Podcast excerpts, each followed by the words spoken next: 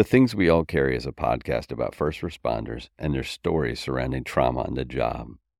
The intention of this podcast is to raise awareness and share meaningful conversation around a subject often viewed as taboo or simply ignored. Be aware this content may be graphic and it is real. It may not be suitable for children or adults triggered by this subject matter. Welcome back to the things we all carry. Again, I'm not, I didn't script this. I'm not sure what I'm going to say. And I'm not really sure where it's going to take me. I really have no idea. The, the main topic that's been on my mind is, uh, is grief and how it hits people so differently and at random times and, and, uh, at the smallest things or the most unexpected things.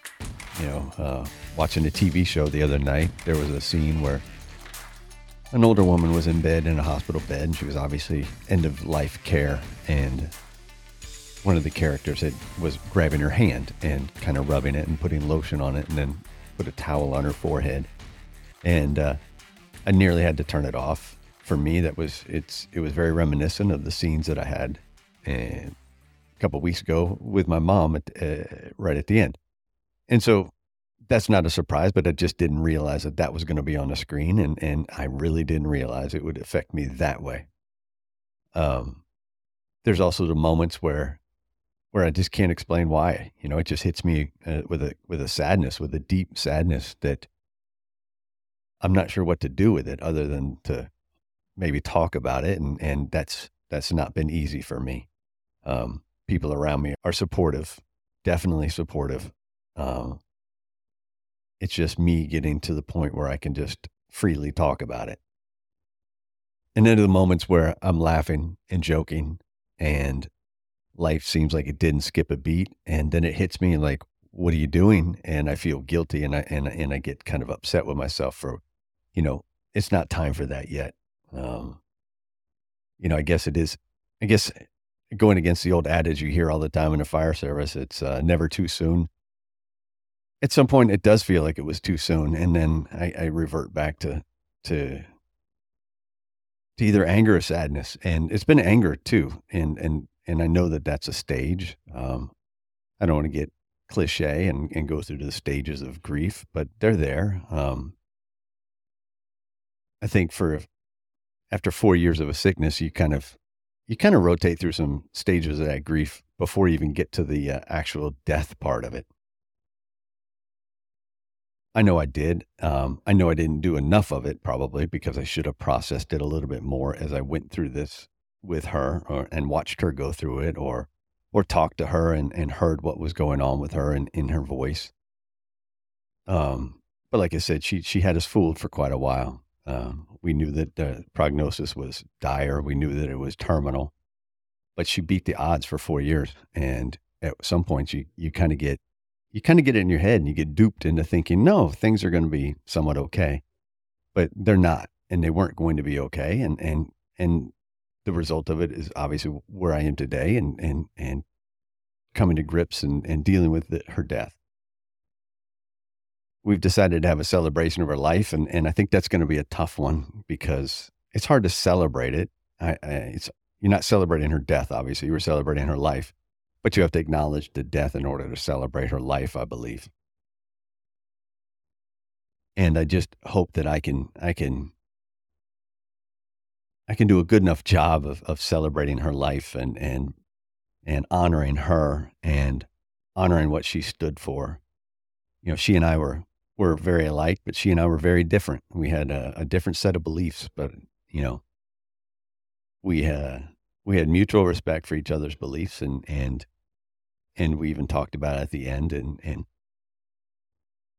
I don't know what was on her mind as she as she was as she knew she was dying um because in her belief system she was going to a heaven uh, in mine I don't I, I don't have a I don't have a heaven I don't believe in a heaven and I know that'll offend some people, and hopefully it doesn't. It's it's all a respect thing. I, I, respect everybody's beliefs, and so I would hope people respect my my beliefs or lack of a belief.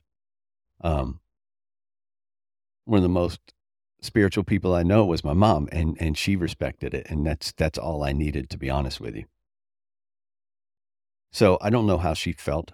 I know that she probably went went with some trepidation there, obviously, to in her in her in her line of thinking and her belief that that she's going to see people again.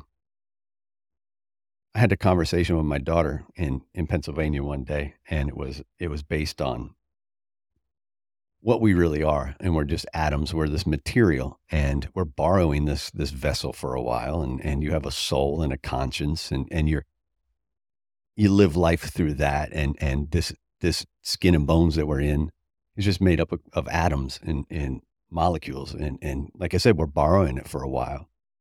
And at the end, we all end up in the same spot. We return back to, to this earth. And whether it's a cremation or a burial or, or whatever it is, you, you return back to that, to, to, to those forms, the basic forms of that make us up. And to think of it that way is a little bit easier um, I know that I said a couple days before she died, I, I, I recognized that her spirit or her her conscience had left her body, and it's kind of metaphysical, I suppose, in a way. But I did recognize it, and I knew it had happened. And I think I was starting to mourn two two or three days early before before she even passed away. You know, it got to a point where she was unconscious. She was breathing, but barely breathing. Um, one of the things I learned is that the human body is an amazing thing. It it it will it will fight when it wants to fight, and she was a fucking fighter. And and uh, I can only hope that that when I'm in those situations, be it life and death or or anything that that requires a fight, that I can put up the fight that she put up. She was, uh, like I said, she was a fighter until the end. There was a couple of times, excuse me, there were a few hours there, and it was more like ten hours where she has actually only taken two breaths a minute. And I, I, it, it stunned me how she could do that and how her body could do that. Her mind and her spirit were gone. She, she was, she was essentially dead, but her body refused to catch up to that news. Um, and it amazed me. It conflicted me. It devastated me to watch that happen. Um, but when she died and her body relaxed, I saw a peacefulness come over her, which I hadn't seen in a couple of years.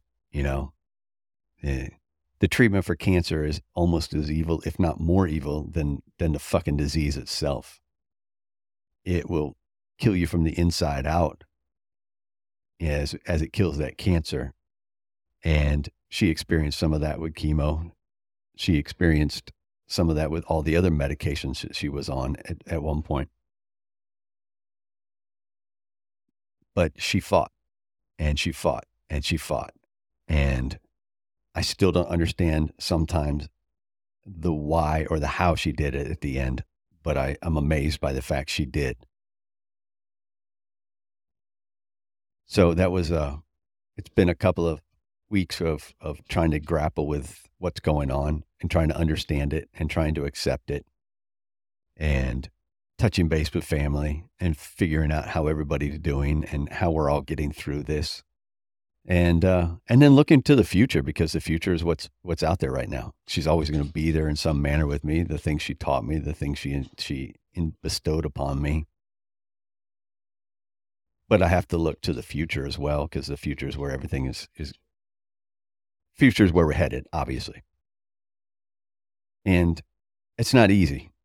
Um, I've been stagnant for a while, and I've been stagnant because of this, because of my personal life, because of because of a number of things, and and I won't delve too far into it, but I need to start moving forward. I need to start uh, making strides, and and it's going to start with with things like work or things with the show or personal goals and personal um, endeavors. And like i said i want to honor her and i think the one way to honor her is to find find my way to live a good life to enjoy my life to find fulfillment and satisfaction and to just get out there and soak it all in. So I'm trying to figure out my holiday schedule for this show. And that's not easy. We have Thanksgiving coming up, that followed by Christmas, obviously. there'll be some new shows mixed in there with some some reissues, and then um, I'll take a few weeks off at Christmas time into January, and uh, come back with new episodes and potentially some new formatting and uh, some other news that I'm working on right now. So I just want to thank everybody for for being part of my audience, being part of my support system, the notes that you guys have sent, the messages you have sent, the calls that I've received have been amazing, and I appreciate it. Um, everyone has been nothing short of of amazing. I keep saying that word, but that's that's what it is. Um, so thank you very much. And uh, that being said, welcome to episode 91 of the things we all carry. Today, I uh, I'm releasing a show with a gentleman from Kentucky by the name of Curtis. Curtis reached out to me a while ago. He um he was in a bad spot, and he wanted information. He wanted to know how he could get help if he w- he was in a uh, department that's not union and he wanted to get into the center of excellence and he didn't know how to do that. And uh, he and i went back and forth um, he also went back and forth with with the guys from next rung who who run an amazing program there. If you haven't heard of them go check them out. They they do amazing work. Um, but he and i went back and forth and and uh, i just offered some support when i could and and some guidance when i could. And uh, luckily it worked out for him. He he found his way into the center of excellence, as you'll hear in the show. And a little background on Curtis: he's 16 years in the fire service between EMT and actual fire. Um, and he sent me a note and he said he thought he could run from the anger, however, it followed him wherever he went. And uh, he wants to change that stigma. He had to, he had trouble. He had to see he was tr- he was in trouble, and he didn't do that until it was almost too late for him. And uh, as a number of my guests have said, he just hopes that one person could get something out of this show, out of the podcast, out of his story. And if that happens, you know, reach out to him, let him know, because it, it, means the world to someone like Curtis. Um, he is, uh, he took his, he took his life by the reins finally, and he did it just in time. And he did it to, um, to be a better, better person, a better firefighter, and more importantly, he did it to be uh, to be a better dad, and that's that was the key. You know, he he needed to be a better dad for his sons, and he is now, and he is here for his sons, which is even more important. He um he it was touch and go if he would be here. So I'm proud to say that he made it, that he did the work, he put the work in, and he is back with his kids. He's back in Kentucky and he is learning to move forward himself. So you guys give him a follow. You can find him on Instagram and it's at the underscore wounded medic project 44. Again, at the underscore wounded medic project 44. He, um, he's just getting started so he could use some follows and he could use some messages to, uh, let him know, you know, if you listen to this and you, and you're, you're touched by what he has to say, reach out to him, let him know uh, I think it'll go a long way and maybe you can open a conversation between multiple people. A quick reminder to please help us build a community which not only recognizes but supports each other through the struggles and recovery. Reach out through Instagram at the things we all carry or email my story at thethingsweallcarry.com to offer support and share your story. Please remember to leave a review on iTunes and give a shout out to any first responder you know, love, or care about. Y'all enjoy the show.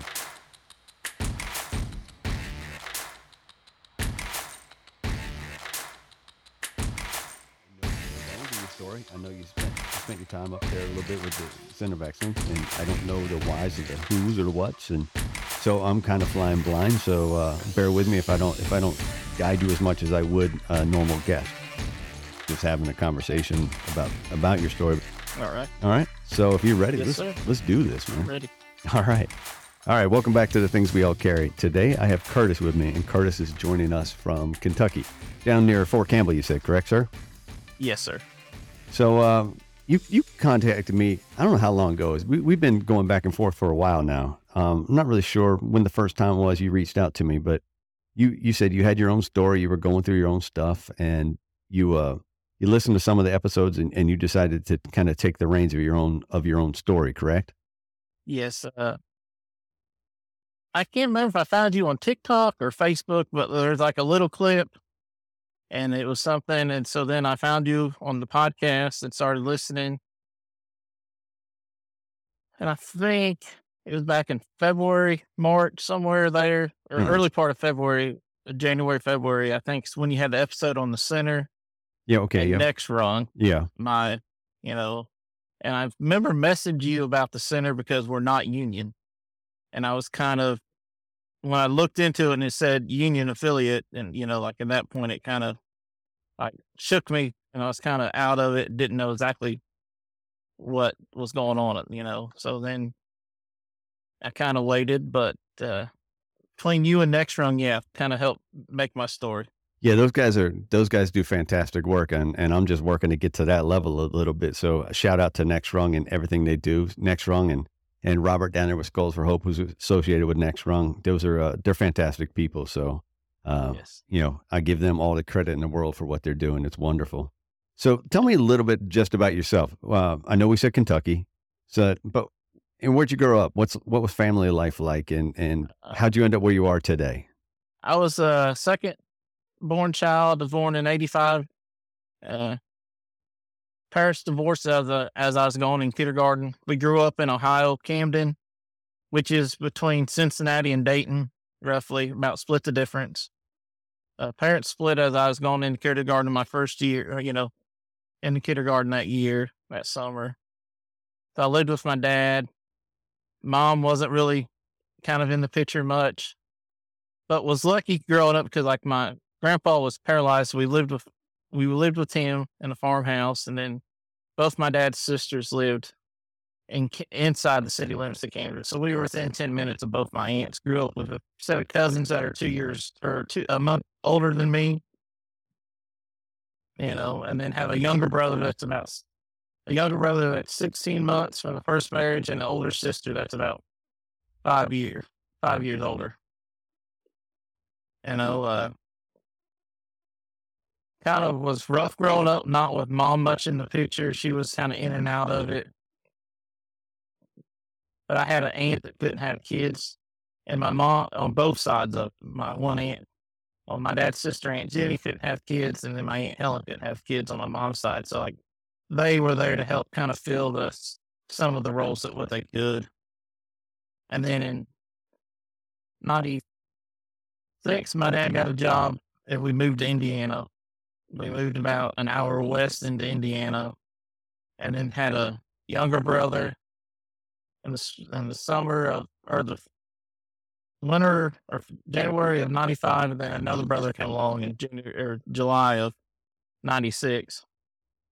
You know, and that's kind of I think where eh, like the kind of as I told my therapist at the center, it kind of seemed like as they came along, we kind of got pushed out of the circle of love more, and I think that's kind of where the all the growth uh, of the pull away started. Like my dad had always had concerns with me growing up because he was like I was the middle child too, so I kind of understand yours as the, as the middle child of kind of not really having no one to go to. You're just kind of fending for yourself, you know. And then as we grew up, kind of, you know, they asked me at the center if I was ever physically abused, you know, and I at first, you know, I answered no, just really harsh parenting, but there was a lot of mental and emotional abuse growing up. Dad was always angry, had a short temper. So I, in high school, I kind of pushed myself away and started working for a dairy. And like they kind of took me in a little bit and, you know, and then in my end of my junior year, my dad decided that I w- I wasn't acting right. So we went to a therapist and they put me on Lexapro for a year for depression. And then like the next a year later, they're like, "Oh, you've progressed. You don't have depression no more," and took me off the Lexapro. When you say not acting right, I'm, I you know it's funny. I, I I'm not saying it's funny you weren't acting right, but I grew up in Florida at a time where where that was a, a quick explanation for a lot of things. That boy ain't acting right, or that boy ain't, ain't right, and a lot of it was just like that. I think we all had a little touch of ADHD, and and that was just their way of saying get out of the house and go play. But what what what do you what do you think he meant by that? What what was going on? Kind of was angry, grumpy. I think part of it too is I didn't see eye to eye with like what he wanted. I think me to do because he had talked my brother into coming back and helping him, and I stayed working with the dairy. I still was working with the, the dairy on this for a job instead of coming back and like helping him with the hay business that he wanted me to. And, and I think it was looking back, it was kind of more jealousy on his part. I feel like that, like they, like I wanted to go work there. I wanted to be with them and not around him, but I felt safe, you know, looking back now, it's like I felt safe there and wanted. It wasn't, I wasn't on eggshells all the time like I was when I was around him. That makes sense. Yeah. So you, you they they you progress to the point where they take you off the off the medication. Yeah, you go to therapy like monthly, and they're like, "Oh yeah, you're good." You know, a year later, like you're good. What, what do you th- at the time? Do you remember what you were thinking? Did, did you think, "Yeah, I'm good," or or did were you thinking, "Wait a second, I'm not sure about this," or were you even thinking anything about it? I was feeling a little better. I think part of like the thing too was like I'm still trying to process a little bit of like why my mother wasn't in the picture and I think it kind of hit me in high school more of, of not having much of a social life and dating and stuff like that. Like it was kind of the, well, was I not good enough for my mom? So I'm not good enough for everybody, for anybody else. And mm-hmm. like you kind of keep this mindset of, of the negativity and you just feel kind of down on yourself. You know, looking back, I don't think I was ever cured, as they said. You know, it might have been a little better after therapy, and talking and just being able to express yourself for a little bit, but it never. I think looking back and how I pro- I've progressed through the years, like I still feel like I was still a little. I still carry that chip on my shoulder. So you do you continue with therapy through high school and through those early uh, those early formative years of your life? No, because I kind of thought it was just something to make my dad happy. Okay. Yeah, I went that way. I could at least keep the peace at home and then like I was headed to Wisconsin to be a dairy herdsman. The University of Wisconsin's got a short course. It's like nine to twelve weeks long, and it's over two winters. And like you go up there and you can get it. Because that's where I was headed in my life at that point. I thought I wanted to stay on the dairy, be a herdsman. But then the guy we had used to work for milking moved to Indiana to Kentucky, and he called me and January of 04 and said, Hey, we can't keep help. Why don't you come down here, get a college degree, and, and work for us? And like I said, yes. Like I was ready to pack up and leave, you know, and I thought, you know, it'll be a fresh start. I'll get away. Maybe I won't carry this anger, this hate that I'm like always exposed to. And I, and I did. The day I graduated on a Sunday, and the next Monday at nine thirty, like we were headed to Kentucky. That's it's uh it's quite the change, right? I mean, it's it's uprooting your life and, and making a decision, a very adult decision at a time where you're you you maybe not eh, technically technically you're an adult, but you're not ready to be make those decisions. Yeah, like it was more instinct of just hey, it gets me away from him. Right. It gets me away from this anger, this eggshells. Maybe I'll go down there and I won't bring it with me. So do you go to school? I, I go this this the at first I thought my only option was Western Kentucky, but when we came down to visit, uh, Hopkinsville's got a community college and the, there's an associate's program in ag technology, and I got in on that, and so I, I came down here and got my two year degree in ag technology. That is something I know absolutely nothing about, my friend. I mean, I grew up around farms, so like it to me, it was just uh, kind of the thing was my dad had not didn't have a college degree, and then when he got divorced, he went back and got a college degree because he couldn't keep doing. He had to change jobs because he had two back surgeries and couldn't keep doing what he wanted. So he had to kind of change roles. And his big push was for us to get a degree. Well, we got. He's like, I don't care if you go get associates or a bachelor's, but I at least want you to go ahead and get a degree when you come out of when you graduate high school. At least go attempt to get one. So when you get this ag degree, what does that this is going to be an ignorant question, and I apologize. What does it qualify you to do? What what is it? What is? Why get that degree? Why can't you just go in and work the work the the, the farm? You can, but it just it's just the enticement that my aunt and my dad wanted us to have a degree. Okay, it was something I enjoyed, and then like a lot of like my best friend, my brother I met like down here, like he went on and got his in a in ag ag business a master's at, or a bachelor's at Murray. I mean, it was just a baseline degree, just something to get you started.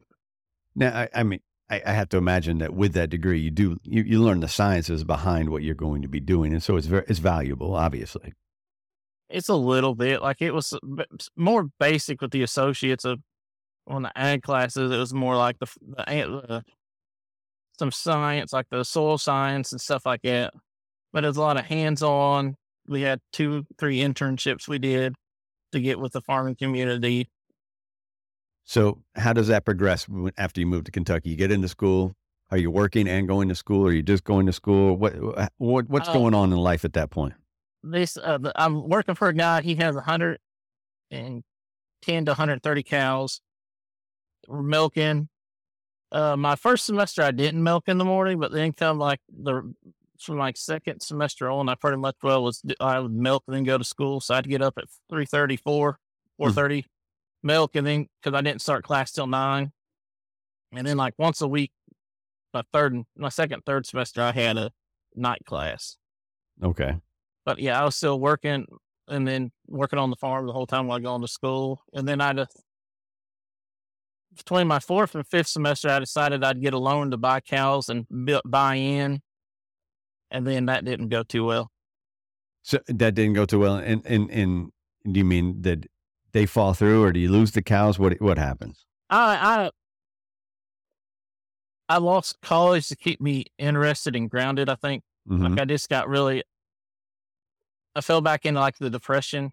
Looking at it now, like, and I wanted to change. Like I bought them, and then by the following year, I was ready to leave and do something else. I realized I was still angry and mad all the time, and like I didn't have the college as kind of the break to uh, like reset myself. Oh, no, so just... I sold I sold them, and then I went to work for a hog farm for a couple years, and then went and helped my buddy's father-in-law work on a grain farm, and then moved to another guy.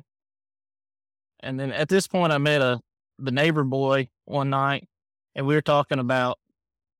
At this point, I'd already joined the volunteer department. I joined the the volunteer department in 07 and then a couple years later, we were talking about like going to EMT class one night, and like the next day, buddy calls me. He's like, "Hey, man, mom found us a class."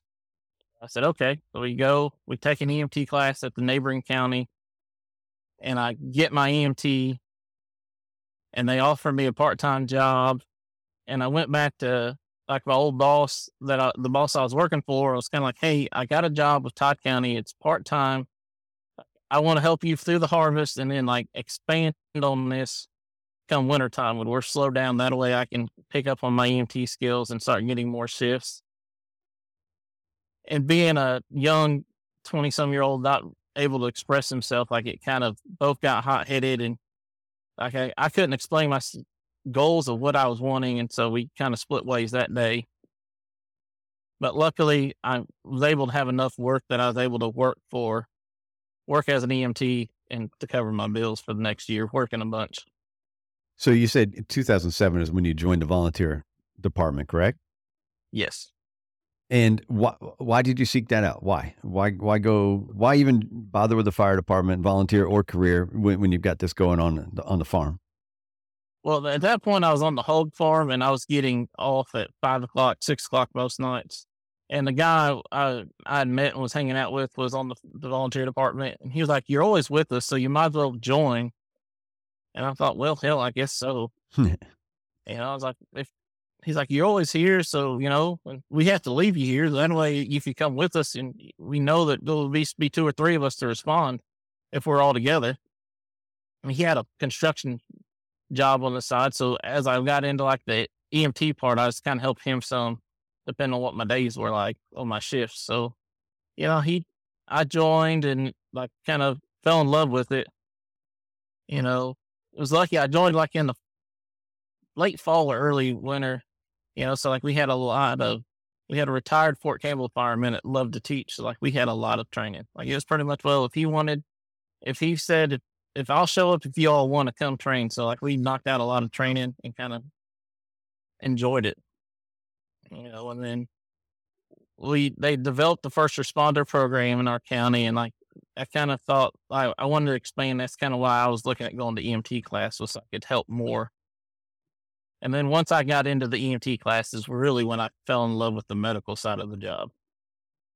So then you say you, you start working a paid gig for the EMT stuff, right? Yes. So uh, how's that? How's that suit you? How, uh, did, did you enjoy that, or or is that was that satisfying enough, or did you want to move on and do more? I knew within three to four months I wanted to be a medic because we had we ran a medic twenty four hour truck and a call truck that was usually BLS two EMTs, and I'd gotten a lot of stuff like my first cut, and I was pretty much on that BLS truck all the time because I was the new guy but I made a lot of runs that I was like, you know, if I was a medic, I could do a lot more for this patient. Like our instructor told us, you know, be an EMT for a couple years, see if you really like it. But I knew within three to six months that that's what uh, my goal was. At the time, our director worked full time for the Hopkinsville Fire Department that I'm with now and made the comment. He was like, Hey, the city is about to hire. You know, this was the fall of 2011. I just got my MT in the like August of 2011, and he made the comment. He's like, "Hey, the city's about to open up the hiring process. It's preferred medics, but they're they're going to require you to go to medic school." So I was like, "Okay." I said, "That's good." And he's like, you know, and kind of looked at it. My thought process was, even if I didn't want to be a professional fireman, I could get my medic paid for. Cause like I'd already was trying to figure out like how am I going to balance this and make figure out how I'm going to come up with ten thousand dollars for medic class. Make, as an EMT, making I think eight fifty an hour if I was on duty, and five dollars an hour if I was on call. Like I made thirty thousand my first year there, but I was there basically five, 120 hours a week just to get that money. Yeah, that's a lot of hours at that at that hourly rate to make thirty thousand. Yeah. All right. so, so, uh, so what year did you get hired at the fire department then? I got hired at the fire department uh, the following year. I started my official hire date with Hopkinsville Fire Department is eleven twenty six of twelve. Okay. Which was my twenty seventh birthday. Well, there, that's a good birthday gift. Yeah, so that's the day we signed everything. Perfect. So, how big of a department is this? At that time, we were about an 80 80, 85 person department. We were cross trained. We ran fire and EMS. And they, when they hired us, there's eight of us came in together in that fall. And it was with the stipulation that we had to, get, we had to go to medic school. Right. We had to be medics, but they were going to put it on. And then, so we got hired, went through a 10 week academy and went on shift at the end of January 2013 and then we started medic class middle of June of that year. So it's a busy six months. Yeah. So and, and was medic class everything you wanted and hoped and expected it to be? Yeah, it was an accelerated course. Our our instructors were very high calibers. One was a flight medic that is now our deputy chief, and the other one was kind of one of those bounce around guys that when it comes to the book, Doug was pretty good, but when it comes to skills, like Doug had been doing it for 20 years, so he knew his, you know, he was he was going to teach us a lot in the field, and he made it worthwhile working with them and riding with him and doing precept time with them. Yeah, so the next nine months, you know, we do our precept in, and then like in February of 14, I'm a, a guy introduces me to a girl that later becomes my wife. We wound up getting pregnant by April. July, we're engaged. I take my national registry for my paramedic on a Wednesday and we're married on that Saturday. you, it's a whirlwind of a life right there, man. Yeah. So December 27th of 2014, we entered, we, our firstborn Carson was born. And all the while you're, you're starting to, to run calls and do everything that a medic and a firefighter do. Yes. So obviously you, you start experiencing calls that, that, that affect you, correct? Yes. One of the ones that I never did tell my wife, ex-wife, was one day she she was at church and she texted me that hey she's having stomach severe stomach pain, real nauseous, and like I instantly went to you know miscarriage. Like that's just I catastrophized it straight to a miscarriage. I told her to come in, come to the station. We'd start a line, give her some Zofran. And if it ain't 10 minutes later, we get paged out on a similar age female, almost the same month, almost the same time pregnant, possible miscarriage. We get there, and one of the older guys on the department like looks at this young girl, stone cold, and says, "Yep, that's a miscarriage," and just like rip, just killed me because like it's all I could do was see my pregnant fiance at the time about to have a miscarriage. So how do you deal with that? I choke it down like I did and never told her like it, you know. It I think the hardest part kind of was just how the one guy said it to her, like with no compassion. And like I kept thinking about like if somebody told my fiance that, like that would kill you. Like it just kills you to have somebody just I know we have to be straightforward, but like there was no compassion in it. You know, we know that it was just what you're talking about. I've heard quite often, or, or you you relate your personal life to calls, and sometimes you know we all try not to do it, but sometimes it just takes you by surprise, right?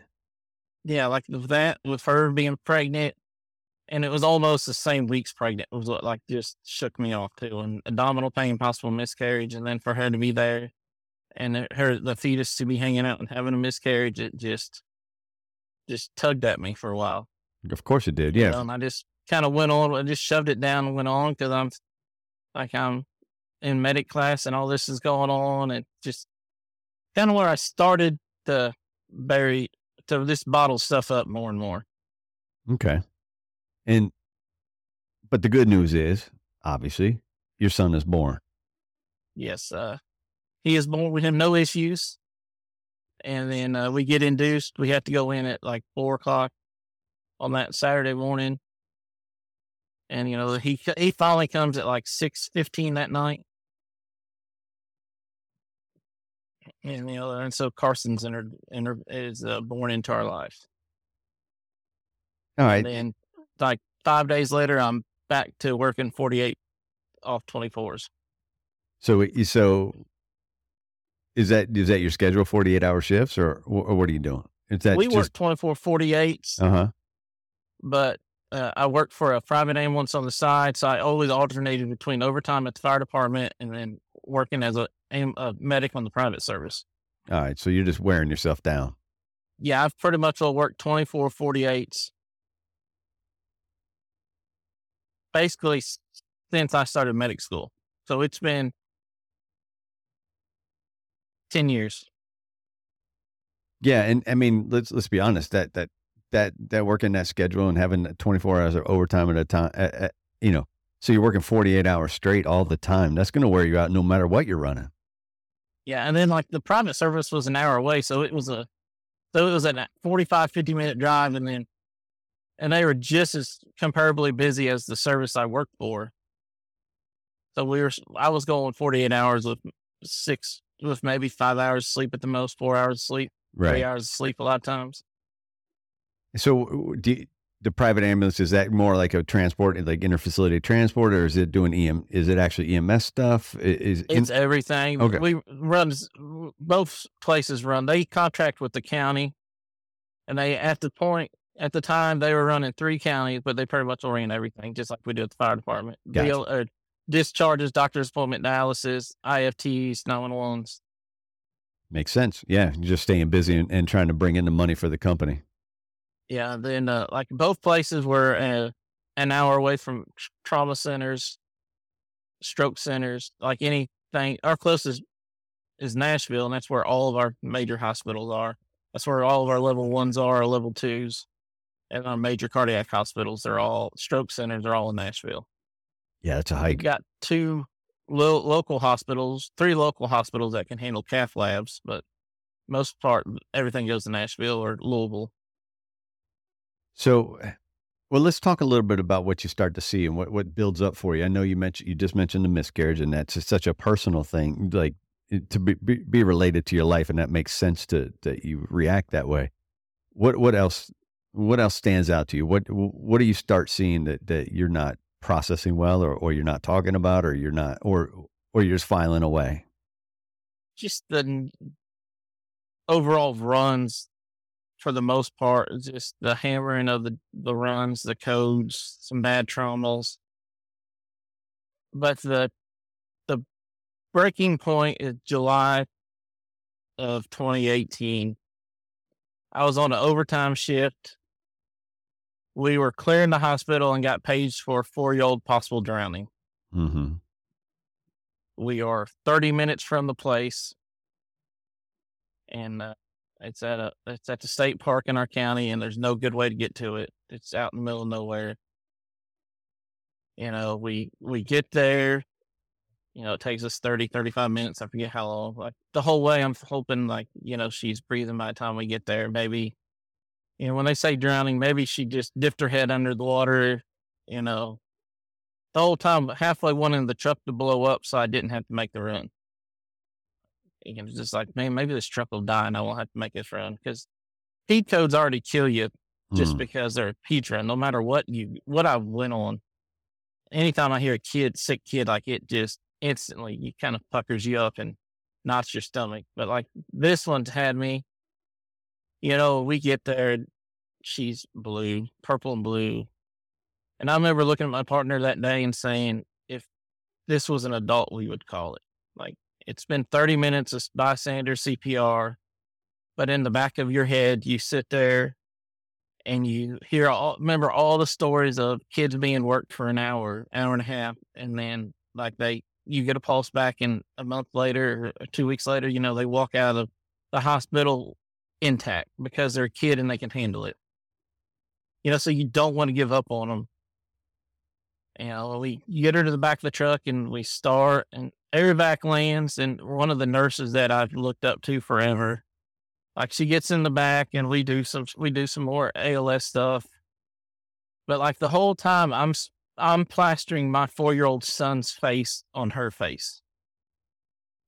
You know, and it and that's all I can do when I look down. As I was looking to intubate and push drugs, it's like it's my son right there laying on it. And we step out, and she, you know, the flight nurse that I've looked up to for years looks at me and goes, Curtis, if you want to, we'll ride it in with you. you know, she goes, We're 30 minutes out, you know, so you know what we're looking at. And she's like, But she goes, You know, you know what you need to do, you know, like she's like, We'll help if you want to work it and you're not comfortable calling it. We'll call, you know, we'll work it with you. But if she's like, But you know, she's gone. And I kind of know so then we tried to, because per our protocol for a PEDS, to DC a PEDS run or code, you have to call medical control. We were with no cell phone signal, radio signal was halfway trashy. Like I looked at my captain that was there with us and said, Hey, I need you to get a hold of dispatch and have dispatch call the hospital and try to patch us through with med control so I can get orders DC CPR. Well, five minutes later, it was a cluster, so we call it and like mom and dad had gotten in the back of the ambulance with us. And like I'll never forget the shriek when I said, Stop, there's nothing else we can do. Like mom and dad both looked at me when I looked at them and said, Sorry, there's nothing else we can do. And like mom lets out this blood curdling shriek that I would hear in my nightmares for months.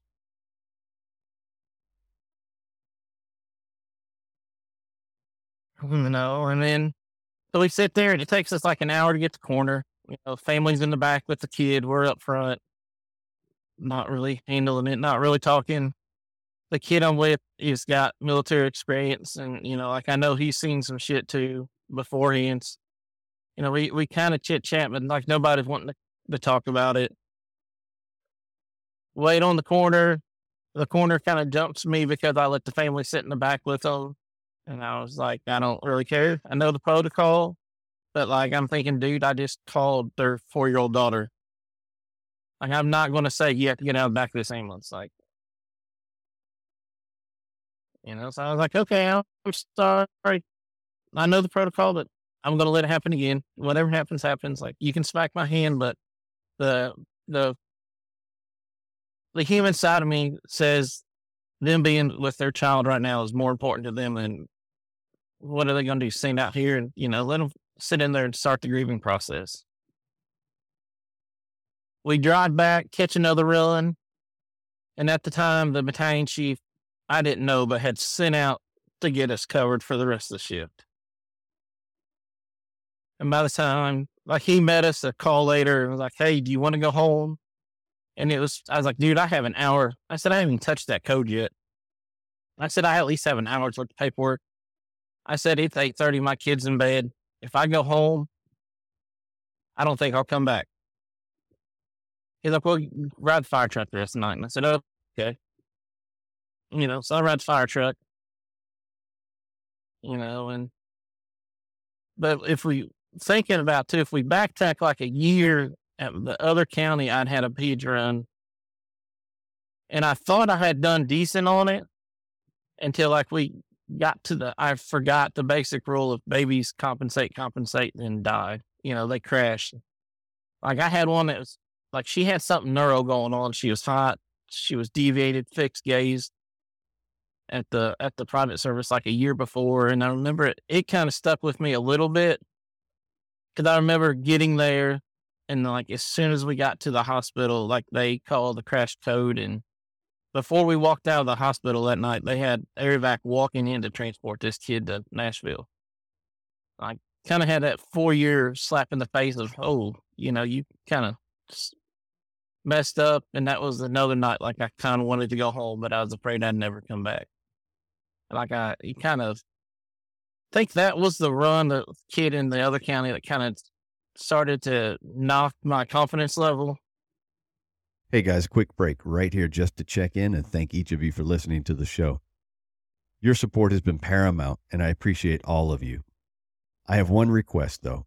I need you to share the show with everyone you know. Help me get the word out and spread these stories as far and as wide as we can. While you're at it, please leave a review of the show wherever you happen to listen. Feel free to reach out to me at any time to share your story, to talk, or to pass on suggestions. Let's get on with the rest of the show. And then when this drowning happened like a year later, that's what really shook my confidence level. You know, this happens. Uh, we wound up getting pregnant, you know, trying for the second kid. At this point, we have, you know, March of 2019, we hit a rough patch in the marriage. And I, I find uh, to help soothe it over, I, I call her EAP and I go talk to a therapist because, you know, I'm thinking, you know, I was on Lexapro before, maybe I need to be back on it.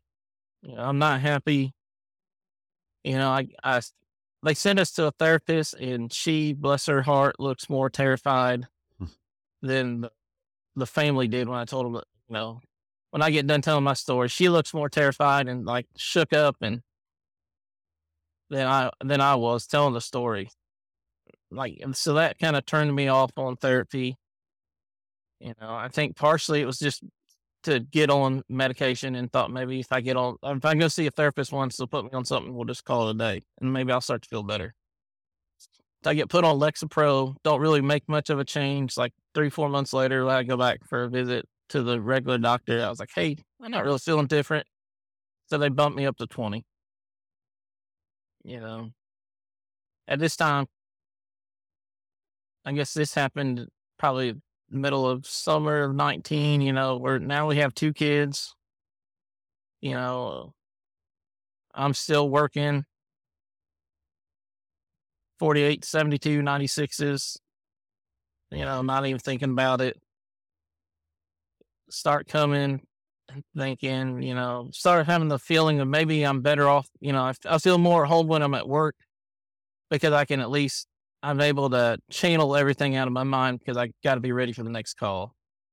You know, kind of that mindset of, okay, that was bad. I don't know how to process it, but hey, I'm going to get tones any minute. So let's just shove that down and go on. You know, and after the drowning, they pulled in our local mental health service that we have, but like it's like you know how the fire service is. Nobody wants to talk to a stranger. Everybody, you know, three or four days later, they come in and we're all like, "Oh yeah, we're good, we're good. We don't want to talk about it." You know, and then you, you give the same bullshit answer to the brass. Yeah, if I feel bad, I'll, I'll I'll call you. I'll let you know if I start feeling bad, but never did. Like I was starting to was having issues, was having not you know nightmares of the kids, cold sweats. You know, and this continues on until the summer of 2021 like we hit another rough patch and like my wife tells me she's in counseling still and that she's going to a person so we start and she's like i'll set you up an appointment and i was like okay you know kind of patch out you know what i can do. I'm starting to feel rejected at home isolated you know and so i was like okay so i go and we talk and it's a baptist preacher so like i'm kind of turned off pretty quick because it's he's kind of got that religious affiliation with them, and so we. I go after I think two sessions. Then he kind of wants to bump it into marriage counseling. You know, this is 2020, so COVID's hit.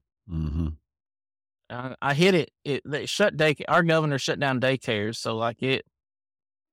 There was a three month. I think it was six or eight, nine weeks, somewhere like that. Like daycare shut down the workout places are shut down. So like I'm not really doing anything, not getting in any of my like little breaks, at least going to the gym and doing 40, 50 minutes of cardio every couple days. Like that's not happening for in the lockdown.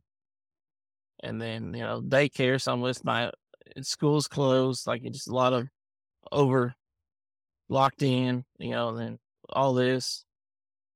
And then during like the second or third session, she pretty much will says that she is not allowing me to go on the family vacation that year. And of course, I like it because I'm like, why are you taking the kids? It's COVID. They shouldn't be in Gatlinburg. And she was like, well, you work in it. And how many times have you been exposed to it? Come home. And I was like, well, we, we have precaution, you know, like we're doing all this stuff that the job tells us to do. But you know, I I agree with her. And she goes, and then like we miss each other, and it like we we kind of band aided it with a little bit of therapy, like probably two months worth of therapy. Like we kind of band aided the relationship, but never really fixed it. Uh, I get COVID November that late November that year, and I asked the department because Kentucky had a thing where since I tested, they'd have to isolate for the 14 days that I had to isolate. And then on top of that, they'd have to do another 14 day quarantine if I stayed with them. So I asked, and our department put me up in a hotel for my, and that way they weren't exposed. So that way they could continue and they weren't isolated for almost a month. And then at that time, you know, it's 11. You know, I'm still feeling rejected. Uh, I'd gotten moved stations and started working with a female coworker. The conversations shortly afterwards kind of got inappropriate. And then we are probably by January of 22 having a very emotional affair. You know, I kept saying it's just emotional. We're just texting. We're not doing, we're not acting on anything. So then March on a Monday morning, she met me at the the island and said, "Your relationship's inappropriate. Um, you're you're done. We're done. I'm getting a divorce. I'm talking to a lawyer tomorrow. Get your shit and don't come back." And I remember just sitting there like my dad was yelling at me. Like I instantly went to like that stomach flipped, felt like two inches tall, was paralyzed, like couldn't move like this huge numbness feeling over me. You know, so I go, go to work, try to struggle through it. Uh, had felt bad because I hadn't told my youngest good night or good, that I loved him that morning before he got on the school bus. So like I tried to call him that night and like it just shattered me trying to FaceTime him. So I remember like I just had to go home. Like I, I left work at night And then, like a week and a half later, two weeks later, I get the phone call from my aunt as I'm driving to my other job that my mom died has passed. You know, she'd gotten sick in January of 22, had COVID pneumonia, was put on a vent at that point, and like I didn't go up and see her. We kind of was back to talking a little bit, but didn't have a really good relationship. And then she got bad in March, and then when she when she passed, I thought in my head that like they would have a funeral, so that would be my way of closing out with her. And it, I found out like two days later that there wasn't going to be a visitation or a funeral, and instead I worked ninety six hours straight at, at the fire department, and then went and worked my side my second job. So I was on an ambulance for 120 hours straight. And the worst part of all of it is, is when my aunt told me, in my most like just professional medic voice, I said, "I'm sorry for the loss of your sister," with no compassion. Didn't say I'm sorry that my mom's passed, or you know, like had no emotion in it. It was just like, "I'm sorry for the loss of your sister." So then, like you know, I continue struggling with mental health, you know, and it finally gets to a point that I find you, you know, in whatever February, you know, is when I find your podcast of this year. I get it, you know, I start listening to you, and then I hear like about the center and about Next Rung, you know, and I'm having a bad night at my second job, and like I pull up Next Rung's website and I text, and like 10 minutes later, I get a text back, and it's Caleb you know, and Caleb texts me for three hours that night, I think. And he's he's like, buddy, he's like, if you need me, I'm here for you, buddy. But like I'm on shift and like it's I'm an hour ahead of you. And I'm like, oh, I mean, I'm sorry. I said, I don't want to be a burden. And he's like, No, man, you're not a burden. He's like, but you know, are you good? I said, Yeah, I'm good. You know, I said, I, I can make it through the night, you know. And like Caleb got me, they got me set up with my therapist and I started seeing a, a therapist that was vetted through them, talking to her, and hit off pretty good, like with her. You know, felt like I was doing good. Was still, you know, still struggling. Finally admitted to her that I'd had, you know, she was. We were talking about something one day, and I was like, "Can you tell me why I go zero to hero and hero to zero? And like she stops, she gets, "Curtis, are you trying to tell me what I think you're telling me?" And I was like, "Yes." I said, why do I feel so good and then next moment just don't? You know, start having suicidal thoughts and ideations and you know, so we she asked how I was feeling now and I was like I said I have the thoughts, you know, I said but nothing's act I'm not acting on them. You know, so we develop a safety plan and continue talking. And then Easter of this year, like I, I couldn't understand why my ex-wife wouldn't let me have the kids. I was like, it's my day. Like I've just worked 48 hours. Like all I want is to come home and be with them.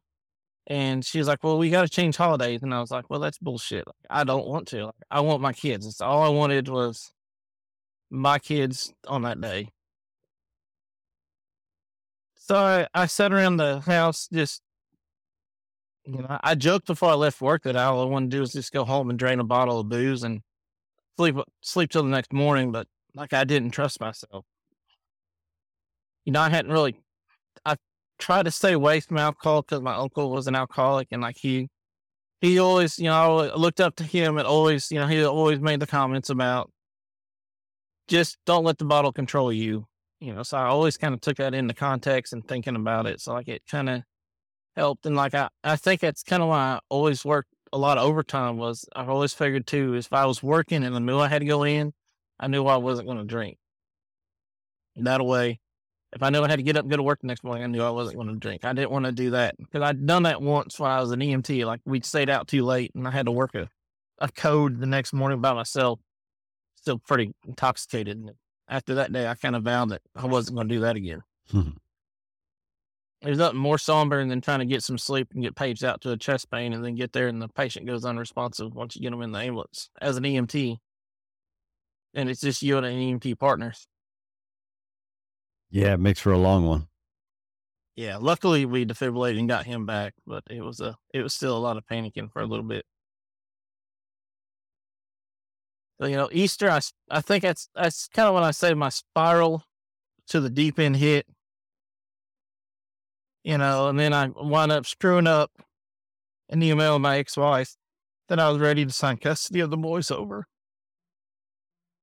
Because at that point, I'd begin to value my life to them on what the city would pay if I killed myself. I knew they'd at least get my hundred thousand dollar policy from the city. You know, and then I I had my hate towards her that we had a court appoint, uh, we had a court date over something, and like I just when I got it, I read it and it pissed me off. So I just stood I just stood in the corner, never paid attention to it, and I missed the court date. And she'd read the email to the judge, and like it come out that they were going to limit my visitation. You know, and so that didn't help it. And then, so that Friday, I think it was a Wednesday I missed. By Friday, it was out. So I had them the Saturday. It would have been February or April 15th. I think that was the last weekend I was going to have them because it was going to be like every other weekend. And like at this time, I'm so out of it too that like I'm like, you understand my schedule is I don't having to pay you this child support and alimony. Like I don't get two days off over. Like I have to work this just to pay my bills and pay you. Like I'm never going to get them for two days straight unless I take a day off. You know, and of course I was just angry because I was so full of anger and pushing all the anger I had towards myself out on everybody else that it just kind of pushed out on her. I was at I wasn't really angry with her as much as I was just more upset about myself and just pushed it out against her. You know, I remember that Saturday, Sunday morning as I took him back, we we were meeting at a cemetery because she told me I couldn't come back to the house. And, you know, so we were meeting at the cemetery, and I remember sitting, getting my youngest out and just crying for five minutes because I knew it was going to be at least two weeks before I held him again.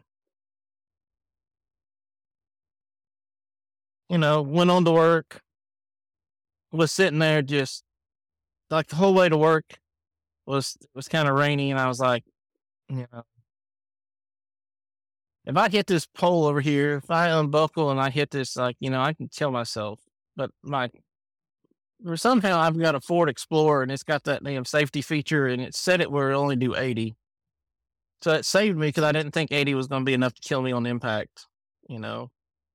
But like the whole way to work, I'm thinking, oh, that this up here is good enough concrete. That's four. That's four foot of concrete. If I hit that hard enough, like it will. But then I was halfway worried it wasn't going to be enough, and then I'd just be wounded. You know, so I'm still sitting there, and then at like 10, 30, 11 o'clock on a Sunday, I text my therapist like, "Hey, do you know any inpatient inpatient treatment centers or anything?" And she texts me back and she's like, Do you need to talk? I was like, Yeah. So we have an emergency session, you know, talk. I feel a little better, but I'm still just in the deep end drowning in, in suicidal thoughts. Like I listened to the one podcast where you had a guy talk about it where it's like 10 minutes, you know, and that was always my goal was if I could get out of the 10 minute window, like I always felt like I was okay. But like that day, like it just, like I was just down, couldn't get out. Even talking to her, I felt good for a little bit. Uh, worked overtime the next day, was still just barely keeping my head above water. Like I just felt like I was drowning. And finally, at like 11 o'clock at Monday, I, I said, fuck, I've got to do this. You know, so I locked myself in an office at work and typed in IAFF. And that's when I called Mac and Mac, you know, talked to Mac, you know, and he was like, What's your union affiliate? And I was like, We're non union. I'm Kentucky. And when he said, Don't worry about it, brother, we'll take care of you, you know, like a huge sigh of relief hit me. You know, I knew at that point I was going somewhere to get what I needed. You know, so like I spent an hour on the phone with him and he says, Give me, he said, I'll call you back tomorrow at and tell you about a bed. You know, I'll get you. I'll, uh, he said, give me 24 hours and I'll get you in. You know, so a little while later, the captain comes up and says, man, I hate to do this, but I got to send you to Louisville. I said, okay. I said, I'd rather go to Louisville anyway, you know. So I go on the way up there. I text a handful of guys at the fire department that I trust that I was swimming in bad thoughts and I'd reached out to the center. You know, I told our deputy chief, our fire marshal, my the battalion chief that was working that day, and the captain. You know, that day that I'd looked up to that what was going on. And then, like, I texted our PIO, and he was like, "Do you want me to tell the other chiefs?" And I kind of didn't even want to tell. At first, I was hesitant to tell our main chief because, you know, I had more. I have a better relationship with our deputy chief. You know, but and then I was like, "Go ahead." You know, then I text him. You probably shouldn't tell your chief you're having suicidal thoughts and shut your phone off. It doesn't work too well. No, that doesn't end well. No, I shut mine off as we were coming back from Louisville, and like next thing I know, like next thing I know, my partner phone rings, and they're like, "Here," and he hands it to me, and it was like, "Hey, the chief needs you to call him." I said, "Okay." So like we call, they wind up having a captain meet us like halfway back from Louisville, and I ride back with him, talk a little bit, but don't talk much, and uh, come back, talk to our chaplain for a little bit, you know, and, you know, of course, I'm thinking like the whole time, like, damn, I just want to go to bed. It's 11. It's like one in the morning. Yeah. Like, I just want to go to bed. Like, yeah, you know, and then as soon as we go to lay down, one of our advanced trucks gets an unresponsive in Elk Grove. So I go wake my partner up. I was like, hey, let's go. We got to go help. You know, so we, we go, we respond and then get almost there and they cancel us. You know, the next morning, the deputy chief comes and gets me at like shift change. And we walk around the back and go to headquarters, and our chief is like, You've got to let us help you. And at that point, you know, I felt defeated. And I was like, Whatever y'all want. Like, you know, so they're like, We're going to take you to Cumberland Hall, which is the mental hospital in our area. You know, of course, I thought when they said we're going to Cumberland Hall, it was for me to talk to somebody. Wind up getting admitted. You know, at first, kind of really hesitant of not wanting to you know, my ex wife gets to find out that I'm going away by a text of saying I'm going away for a while.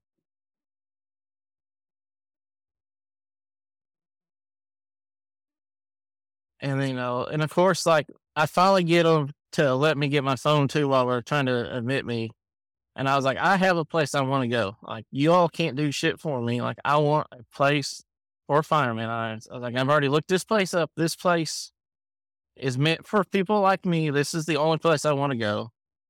And I get a hold. Max left me a voicemail. I get a hold of Mac. Like I call Mac, pleading to get a bed that day or the next day. Mac couldn't. He still has me a bed Friday at three o'clock. You know, and so I tell him I'll sign in if and only under the release that come Friday morning, my deputy chief is going to be here at eight o'clock or whatever time. Pick me up, take me to Nashville. And they said, okay you know, uh, gave Mac, my deputy chief's point as the contact to get me down here and everything. So, you know, he, I spent three days in a hall where you have to ask somebody to use the restroom. They have to unlock the door for you. Mm-hmm. Uh, my shorts had drawstring, so couldn't even wear my own shorts. And then walked around, and they're like, "You can have your shoes back, but you got to take the shoestrings out." And I was like, "I'm not taking my shoestrings out. I'll just walk around in socks." Like, be a lot better, so, you know. Uh, that happens on Friday morning, you know, get checked out. Uh, my deputy chief had wound up talking to my ex-wife, and she met me at our new station that we're working on, and got to spend an hour with my boys. Change clothes, got to spend an hour with them. You know, she you know, luckily my deputy chief and my chaplain had sat down with her and kind of told her a little bit, but you know, she's still out in the cold of really how off I am. You know, she's known that like I've felt rejected and like, you know, she'd rejected, you know, we were both very distant, you know. Yeah, you know, so we spend and like she hugs me and tells me she's proud of me. You know, it's you know, I think as I hug my boys, this, I don't know when I'm going to see him again. But, you know, I'm thinking, well, at least I got to see him for an hour. Go get dropped off. You know, this is going to the center is the only the second time I've ever been on an airplane. We took a trip in high school, but we all went it. We went as a school, so we just got guided through the airport. So you know, I'm lost. I'm a lost sheep when I get kicked out at Nashville. They drop me off at the airport. Get on fly to DC. One of the BHTs picks me up and takes me. You know, and as we get close, we turn on the road, and you know, you see the sign, the IAFF Center of Excellence, and he's got like a very thick South African accent, and they still have the COVID plex plexiboard or plexiglass in the passenger van, so you can't hardly hear him anyway. He's like, "You got any questions?" I said, "Yeah. Do I get to keep my pants? And do I get to keep my shoes and shoestrings?" Mhm. And he said, "Yeah." He said, "We don't take none of that." And I said, "I'm." A, I said, "Well, hell, I can handle this then." Yeah, you pull up like there's a awesome feeling you get the moment you pull through those gates.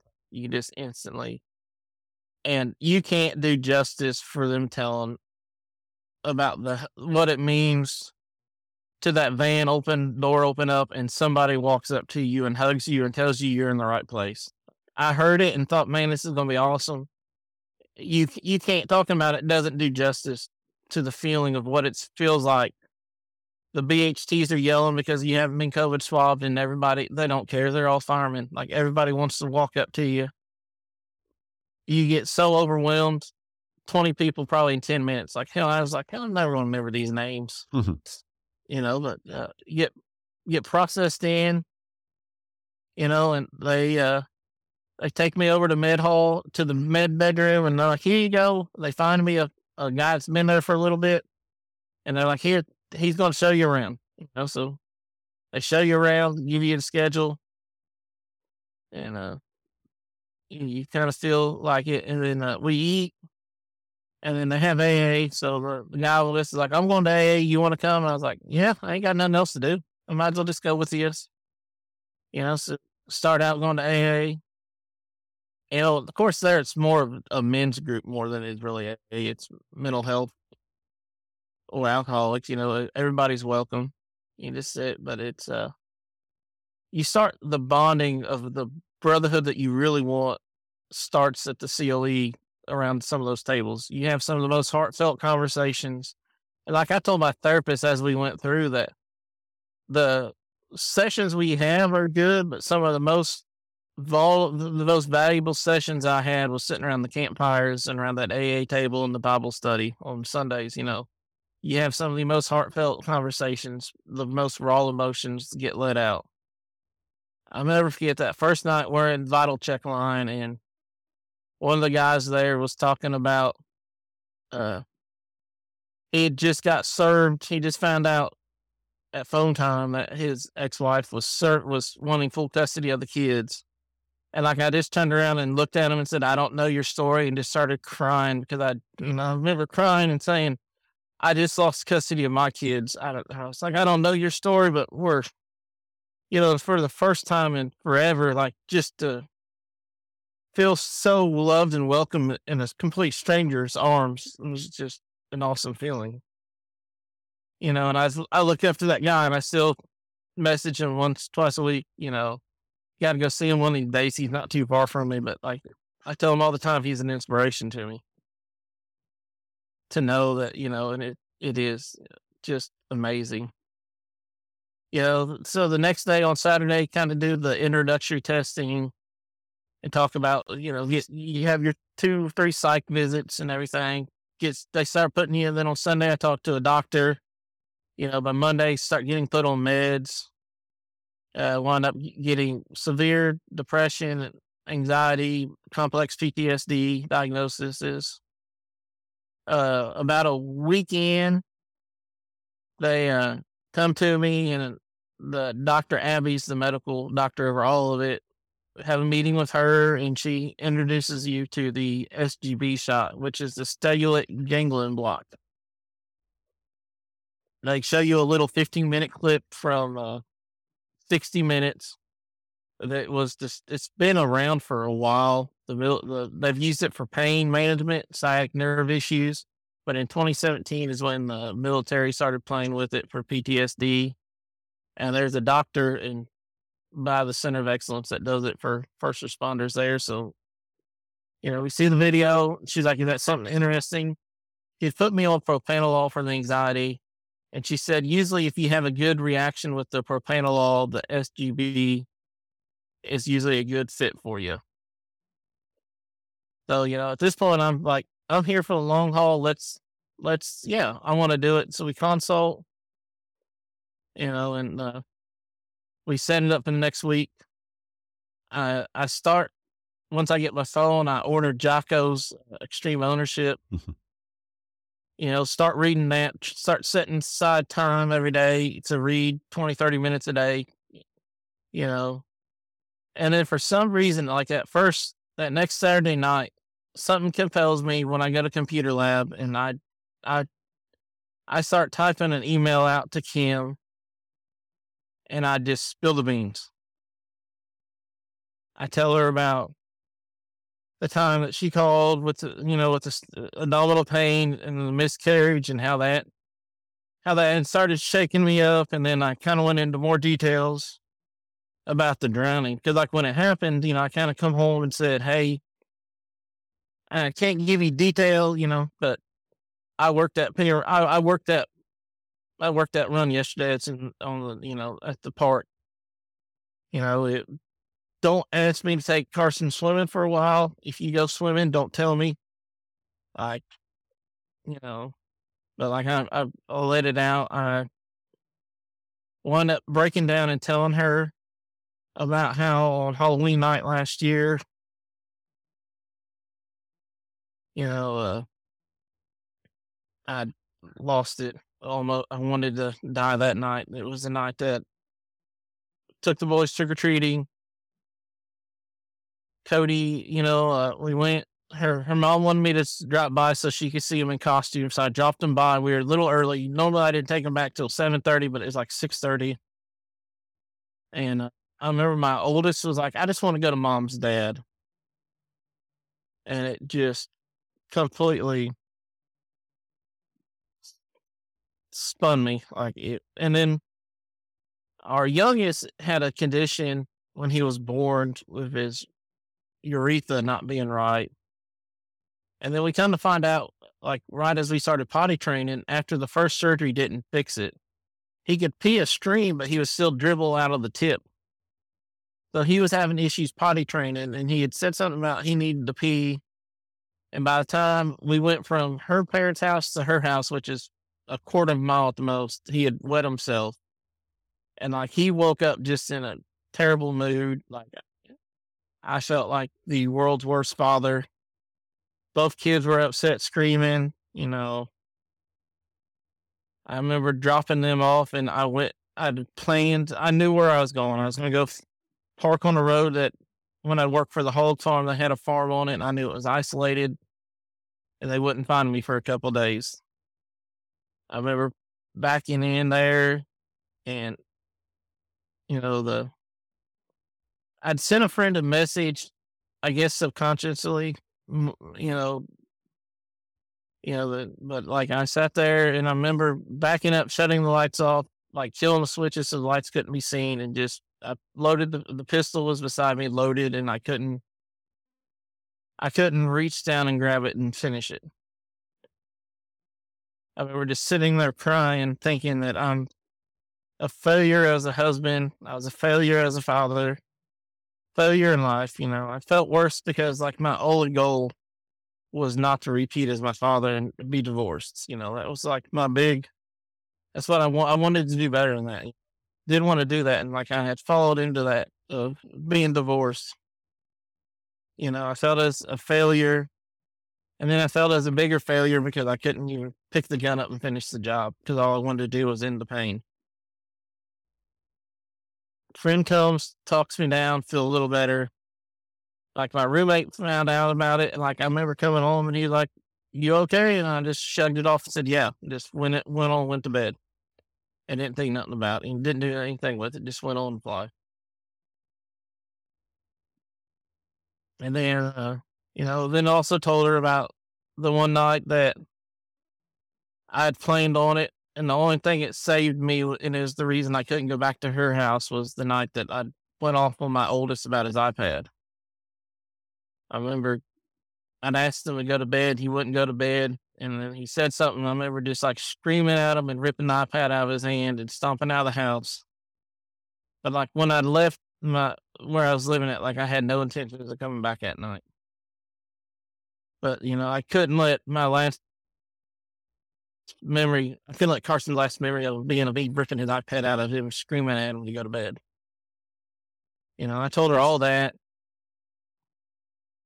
You know, I mean, like she texted me back or emailed me back the next day, you know, and like, and the whole time, I can't remember who it was, but you had the one that talked about asking his son if he was scared of him, you know, and I'd been scared of my dad. You know, I was always terrified to be alone with him because I didn't know when that fuse was going to blow, what he was going to throw at us, hit us with, you know. You know, like I was always clear that I was becoming that subconsciously. And like he, I asked him one day and he kind of had that look in his eyes, but he told me no, but I knew it wasn't right. Like I could tell he was just saying yes because he thought that's what I wanted to mm. hear, you know? So I, I kept throwing that out at her about like next time he's in therapy, have his therapist ask, like maybe he'll, she'll get a real answer, you know? And then I go, I get the shot. And Like it doesn't really, I don't really feel much different with the shot. Uh, the doctor tells, gives it to you. He looks, he's like, well, your pupils are dilating funny, so it's taken. He's like, as long as your pupils dilate like this, he's like, it may take you 24 hours.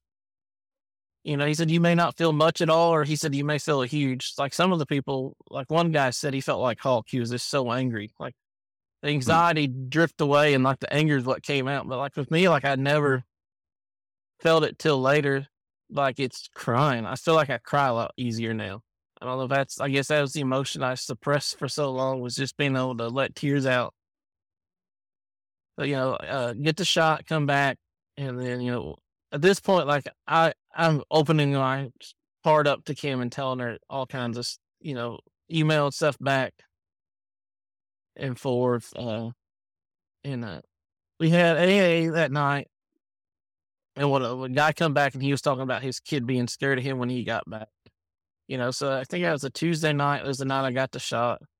And I remember emailing Kim that night about, I, I really want to know if Carson is scared of me. Like, this is, this is killing me not knowing. I said, I know he is scared of me, but just not knowing how to get the answer that I want out of him on this. You know, so the next day, she called, uh, I, I, we get a break from lunch before lunch and I after you know before lunch and I go and I get on the computer just to see and that's when she told me that not only was he scared she was scared of me and like she was telling our you know eh, our kid that hey daddy's coming home tonight so just do whatever he says you know, and she said, you know, I haven't wanted to tell you that I would wanting to tell you this, but I don't want to kick you while you're down. But her therapist had been telling her that, hey, he's in a place you need to let this out now. Like he's in a place if he spirals, like they're going to be there for him. And, you know, so I remember her, you know, she, I read that and I, man, I felt like I just stepped in front of a semi and got hit. Like there's nothing more that'll just kick you in the, the gut than to know that your four to seven year old kid is being told just do whatever daddy says because daddy's coming home tonight. And like that's what you're you're already teaching your kid to be in eggshells around you. You know, so I, I try to go back and read Jocko, try to use techniques to get out of my head. Like I try to read Jocko and I can't. So I call her and like this moment she answers the phone, I, I, you, I just get there where I can't talk. And she's like, bad day. And I was like, yeah, I, I force out. Yeah, somehow. And I, then I force out, I just read your email and I'm so sorry. And I said, you know, that's a complete kick. And, you know, I was able to cry with her for probably the first time truly ever and express raw emotions with her and what was going on. And it was Wednesday, so it was going to be phone time, you know, and I was like, I don't know how to handle talking to Carson tonight. But we do, you know, but uh, we had a tech there that was been in AA for years, and he'd always say, the nights you don't want to go to AA are the nights you got to go. You know, so I heard that as I was contemplating not going to AA that night, and like I hear, I hear Darnell's voice in the background saying, "You got to go. The nights you don't want to go, you got to go." So I was like, "Okay, I got to go," and it worked out good because one of the guys there was graduating, and he, his son had been there a year before, and his son dropped him off to get him help, and just to hear his story and to hear about his son, you know, like it gave me the gave me what I needed to hear, you know, and then I remember feeling confident when I talked to Carson that night. Like I was still a little hesitant. Mm-hmm.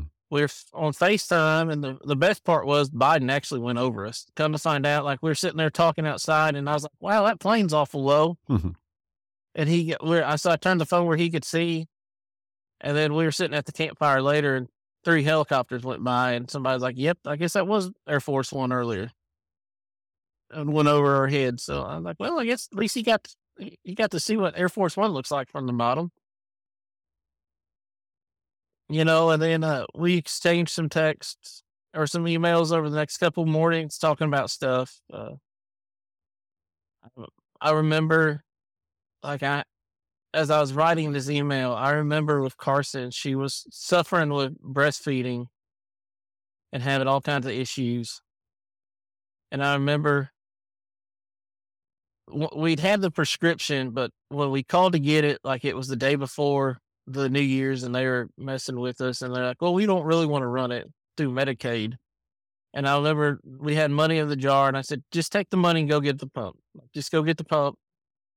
But I remember, like, as we were starting to text or email back and forth some feelings and stuff, I remember the one night that she had probably, you know, like she said, she was probably wearing the same shirt she'd been wearing for two days you know, she's battling postpartum depression. She's she'd got laid off and hadn't been able to get a job, so she's j- jobless. Counting on me for the counting on somebody to support her for the first time in 15 years. You know, so all this is going on. You know, so then she's suffering that. And I remember just looking at her and she said something about wanting me to get up with Carson. I remember just looking at her and say, no.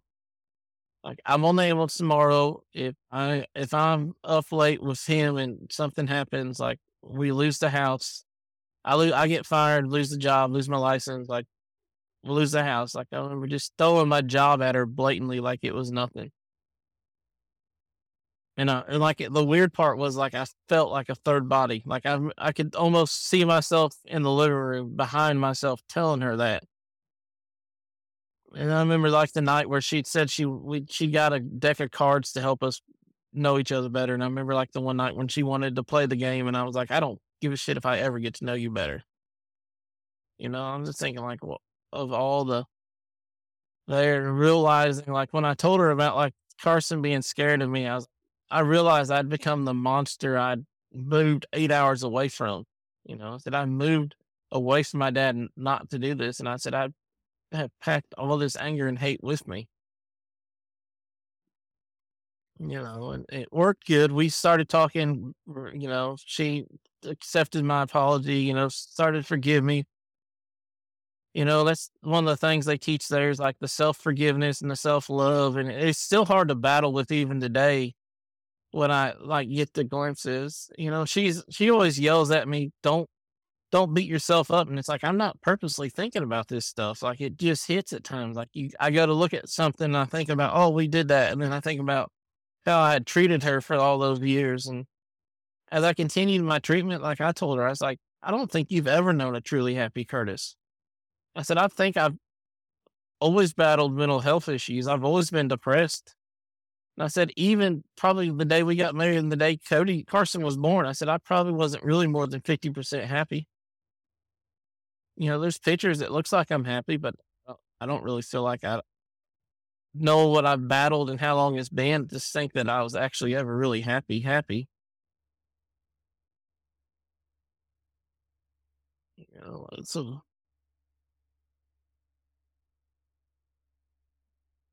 we continue after uh after I read Jocko, I I go to the body keeps the score, and that that book should be a requirement. I think Jocko should be a requirement for anybody in leadership in anything. But like the body keeps the score should be a prerequisite, definitely for medic school, if not for any kind of school. Because like I was amazed when I got to the part about the reptilian mind, and like it made sense of why your body shuts down. And it's the same reason like when I get called into office, you know, you my stomach flips and I just feel like I, I just get this instant sickness to my stomach. You know, it's just what the body had been trained to do. And then come to find out, I read something to Kim about it, and then she was like, "Yeah, I, I read that the other day too." And I was like, "What?" I was like, "I was going to buy you the book when I got back," and but she had ordered and started reading "The Body Keeps the Score." And what did she take away from it? She said she could understand a lot of what happened. You know, because she told me the one day, like she's like, you know, I was I couldn't figure out why, like how you all process this stuff. You know, that was her big thing. Was I was like, we most of us don't. I said that's our problem is most of us don't process it. She's like, you know, I always knew you would see horrible stuff, but like I just figured y'all had a way to process it. I was like, no, most of us don't have a way to process it. We just kind of pack it on and go on with life. And so, how far are you into your visit when you start this dialogue with with her? This because there's a difference in the dialogue at this point because you're actually making amends of some sort. Ten days. Ten okay. days in. Seven to ten days in is when I email her about me wanting to kill myself, and I let all that shit out. Mm. I don't know if it's just like the classes we had had. Of course, of course, when you go in, you're under. You know, the first I spent the first fifteen days under PH or uh, under medical, which meant I had 44 hours a week of therapy, mm-hmm. not counting like our nightly AA meetings and everything else. And then I think I spent 15, 16 days under medical, 15 days under PHP, and my last couple, like last 10 days or so, 14 days under IOP. Okay.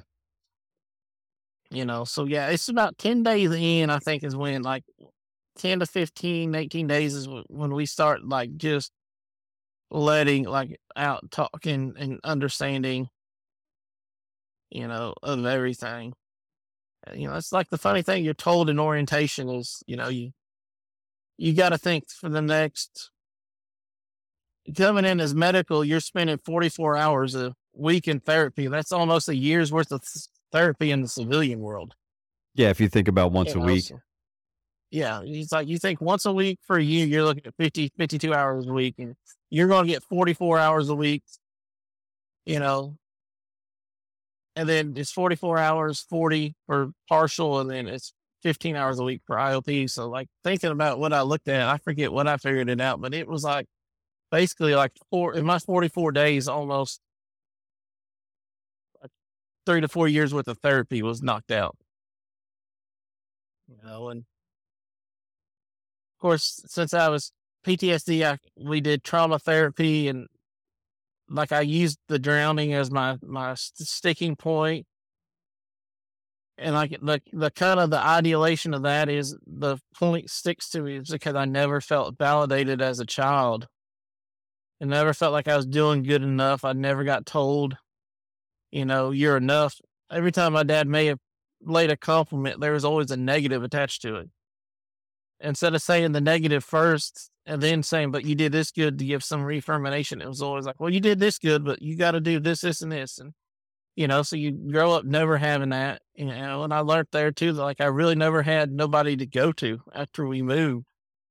You know, mom wasn't in the picture much. You know, stepmom had the two younger brothers. You know,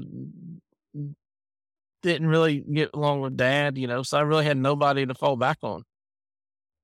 You know, kind of like therapist said, I never, I never really had that safe parent to go to as a kid, and you know, taught just to bottle up my emotions, and that's the only way I could do it. Like, anytime we'd get into a discussion, it was always like just anger thrown at each other. Mine was just always anger towards whatever the situation was, and it always went to, well, I have to work to pay for this you want a house? You want to live closer to your parents? You want a house? You know, you want a bigger house, so I have to work to pay for it. So, how many days total do you stay at the center? Uh, 44 days. I get there April 17th and I graduate June 6th. And then the 7th that morning, I catch a flight and come back. And then, like a week before, two weeks before I left on uh, May 31st, I get the second SGB shot. You know, uh, in my mind, when I signed up for it, I thought it wouldn't go into the other side, but he come back in and still did it on the right side. And with the SGB, they basically come in and they, he does it where it's ultrasound and X-ray, but they come in, they put a needle in, they detonate your your throat, and then they your neck, and then they come in and they inject lidocaine into your spine, and it helps kill the fight or flight. It turns it down. It turns down your fight or flight process. So that way you're not always wired up at 10 out of 10. Makes sense. You know? So you, you, you come back to Kentucky and what's life like when you get back? Uh, like it was good the first two weeks. I'd planned on going somewhere with my kid and going to see my buddy, but then I remembered he had a soccer camp. So I mean, it's really good. Uh, was able to have a lot of time with the boys. Kim gave me a lot of freedom to have them. You know, I'd have them two or three days at a time, and then let her have them for a night, and then I would kind of get good. Uh, stayed off work for about two weeks because when you leave, they give you a two week two week doctor's excuse. So I didn't go back. Uh, kind of crappily, I found out I was moving shifts by text to a battalion chief. Like, was never told officially by nobody other than via text that like he had sent out the email needing overtime. So I texted him. I was like, "Hey, do you need my overtime dates or am I coming to your shift?" And he's like, "You're coming to my shift." I said, "Okay." You know, so you know, I spent two weeks with the boys, pretty much well on and off for the most part every night. You know, I have them two or three day, two or three days at a time. She has them for a night or day, a little bit, and then I get them back. You know, uh, try to continue some of the processes that I learned at the center. Try to keep up some of my little habits. You know, reading, doing my daily devotionals. You know, went back to work. Uh, work was kind of weird kind of weird. You think that you, go back and you kind of feel blackballed by your old shift. Nobody wants to talk to you.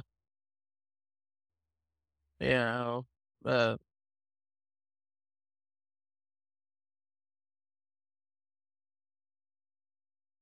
was back maybe three weeks and caught a run to the plate, the mental hospital I was locked up at and I didn't even think about anything until I walked through that door and that disinfectant hit me. And like my heart rate went through the roof. And it was like I told my therapist talking to her, it, I think it would have been better had it been a more serious patient. But like the girl, the, the, the patient had been overdosed on acid or mushrooms and was not really altered enough to be like unresponsive, but she just wasn't acting herself. So she had to be medically cleared and just like was kind of able to to calm myself a little bit. But the best part of it was like I I text my captain my battalion chief and I was like, hey, please don't send me here again. And they're like, what? Cessation four? I was like, no, back to Cumberland Hall. You know, they they they both felt bad. They're like, oh man, we didn't think about that. And I was like, I didn't think about it either, but Yeah, but I was like, it's just the. I was like, the smell got me. I was like, let's. I'm not ready to go back there yet. And we usually make two to three runs there a week, so I'm like, like keep me somewhere where I don't have to go back there for a little bit. But like then the next day, I'm talking to the captain. You know, we have a our 4-H. The 4-H has a shooting with the stars, and the 4-H shooting team invites out the police department, the sheriff's department, and the fire department to shoot bows and trap. You know, and really good group of guys go to it, and like it's it's nice to sit there at a function, a fire function. The alcohol wasn't brought up, and it was just there to have fun and act like adults. You know. Yeah, the uh, fire functions without alcohol are rare. Yeah, that's uh that was one of the meetings. They have a IAFF meeting like every other Friday, and that was like one of the topics on one of them was talking about like you know about it. But uh you know, like uh they one guy said from Florida, it means a lot when the president of the IAFF comes out in his in his speech and talks about how he attends AA. You know, so it kind of helps shows nationally that there's there's some issues in the fire service with it. Yeah. So, you know, you're running calls again. You're you're piling stuff back on. How are you do, dealing with it differently now?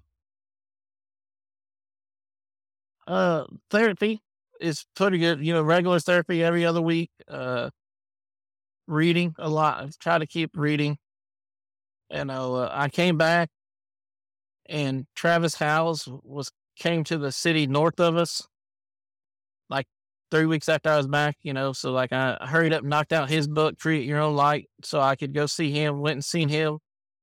You know, but like that's the big thing is that you know I try to read, make time for myself. Like this morning, for the first time, I went and floated. Yeah. You know, how'd you like that? it was awesome. Like I, I kind of thought I was gonna. I was halfway afraid at first. I was going to fall asleep. like I don't want to fall asleep and then not know what. Ha- you know, I don't think them like just saying a little voice say "wake up" is going to wake me up. But like I sat there and wasn't racing. Like my mind was wasn't racing. I could just try to clear it for the most part. Could clear it, and like the forty minute session went by pretty quick. And and I thought what, I still had some time. What about the relationship with with the boys, with the kids? Oh, it's it's really good. Uh, you know, I I get them. A, you know, a lot more. We're good. We've, uh, you know, it's amazing to be able to like function. Like the week I got back, we had a cooking on the square, a squealing on the square, and the chief said I had to be there. So I said okay. And I remember I took I picked the boys up from daycare, and uh, they had a yeah, he's got a little Spider-Man scooter, and like the the alleyway was blocked off, and I remember, like I focused on him and him only. Like it was the first time then ever that I was actually able. I didn't care about the traffic up the road or the noises behind me. Like I, he had my one hundred percent divided attention, and nothing else did. And like it was like, oh, like I had a I text Kim later and I was like, I've never had this before. Like it's so amazing to know that I'm actually for the first time cleared my head enough to that. Like only thing with it, only thing that was in the whole process was Cody riding that scooter. Nice. You know, and then uh, you know, it, it works out good too because like a couple weeks ago we've been trying to like readjust the schedule. You know, we I kind of come to her at one point and said, Hey, let's do a 36 36 you know, I so the weeks I don't work overtime, you know, I kind of limited myself for the first couple of months of uh, I do one overtime shift a week. And then uh, we stuck to that pretty good until this month. But uh, yeah, it, you know, it's kind of, we, we tried the 36 36 when I was off, and she kind of, she said she enjoyed it, but she kind of missed the boys. She's like, well, I only feel like I only get them for this many hours. And I said, okay.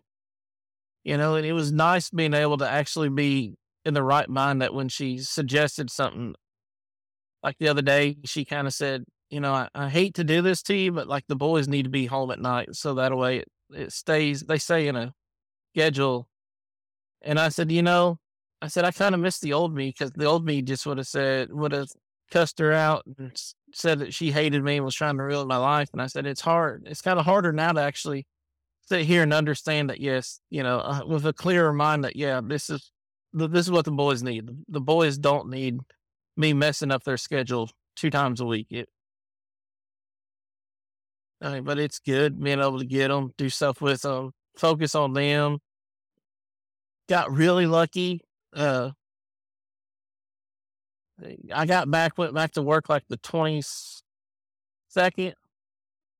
Like the next week, or a couple weeks later, they went to Gatlinburg on the 4th of July and it kind of hurt. It hit me.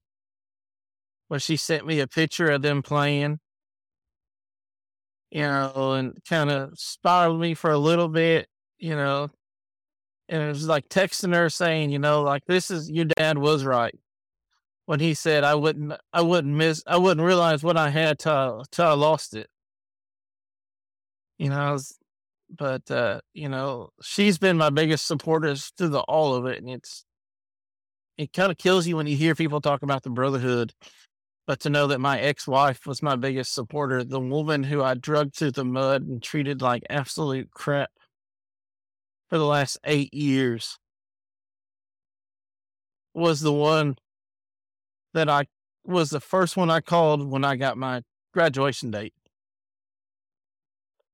And I cried when I called and left her the voicemail. I got nonchalantly called my deputy chief and said, Hey, I'm going to need a plane ticket next week. But like when I called her, like I wanted, you know, like, and then it went to voicemail, which kind of sucked because she was the first one I wanted to know that I was coming home.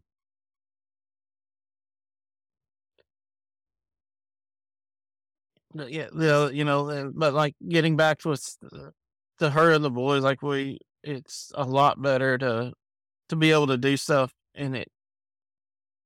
Like now, I take them back, even if I have them. Like tonight, we'll go trick or treating. I'll have them back by seven, and then like I'll usually stay and put our youngest to bed a little after eight, and then I'll go home. You know, and we're able to talk and plan and like have adult conversation, something that we didn't have before. Yeah, adult conversation is crazy when you never had it before, right? Yeah, it's amazing to be able to talk and not like. Even the other day when I told her, I was like, "It's for selfish reasons. I want the boys at night," but I was like, "Yeah." I said, "Yeah, I understand you," and uh, and I said, "I can't hate you. I can't fault you. I can't do anything other than yeah, just this is just it is best for the boys. The boys need this. They need the consistency in their lives. And me doing it's not going to help them. Me having them one night, just, it's going to kind of mess them up. I may lose two or three hours with them. But, you know, I said, it'll, you know, what's best for them right now is what's best. And I said, eventually it'll, we'll, we'll be able to change it, but it'll, it'll come along eventually. So where do you think you go from here? I don't know. I have good days and bad days at work. Uh, I have to tell myself kind of, you know, that you know, I have this feeling, this burden, like if I leave, who's going to fight? Who's going to fight for the small guys? Because it's, you know, I learned at the COE, it's the same idiots at every fire department. You know, the names changes, but you still, you know, the rank and file is still the same it's not always who's the best. It's whoever the chief likes the most, you know. And if if I'm not here to help push this peer support group through, and who's the one that's going to fight for the little guys that aren't being fought for? You know, if like I told one of them the other day, I said, "You don't understand that I came to work for two years wanting to kill myself, and nobody pulled me aside and said, "Hey, Curtis, you want to talk?" You know, yeah. Yeah. Nobody nobody realized it, you know. Like I had a, a lieutenant that I respect and a senior guy. They both said, "We watched you spiral about three or four months ago, but we didn't know how to approach you." You know, they tried to apologize, and I was like, "Dudes, there's nothing you apologize for." I said, you know, eh, just like an alcoholic or a drug user, and mental health is all the same. Is if you don't want help, you're not going to get it. You know, I had to be at a place where I had, I was at the bottom of the barrel and I, you know, it was, I finally awakened to realize that holy shit, this is not. I don't have this under control. I have to have help. I'm not. This isn't. This isn't going to sustain long like this. So, how would you describe yourself today? I'm not sure. Okay. You know, I'm happier. I- I feel like a lot freer, but uh, I'm I'm trying to redirect that energy into changing. And you know, we we sat around that campfire and talked about it a lot at the center of you have to be be the change you want. You know, and when I hit the bad days at the fire department, that's what I kind of think of and saying, this is the change I want. I want I want mental health to become a priority in the fire service. Mental health has to become a priority because, like my my therapist said the other day, it's not if, it's when is the first person going to take their life in this area? When is the first responder going to kill themselves here? You know, so we I have to we have to push. We have to get stuff changed for the for the for everybody. You know, it, I found out when I got back that our short term disability did not cover mental mental health stays. Yeah. You know, uh, our HR guy told me the other day that they've attached a rider a rider to it now. And then he kind of, ju- I, was like, I'm glad you got it because we're going to need it. And he's like, I sure hope not. And I'm like, Yep, you're going to need it. Like, we're we we just visioned out.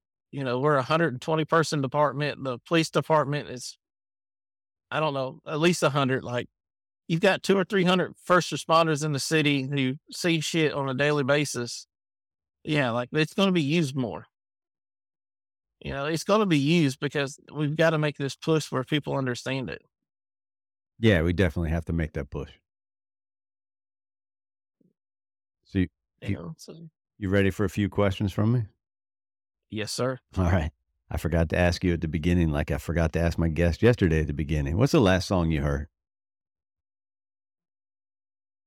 Uh, I played it when I left. It was uh, Heart of Stone by Whiskey Myers. Okay. and I'm not sure how I've missed it. I guess it's been out for like a couple of years, but man, that song, it's on my. I, I bought it after I heard it, and it's kind of on my mental health playlist, and like it, it'll bring me to tears when you start listening to it. All right.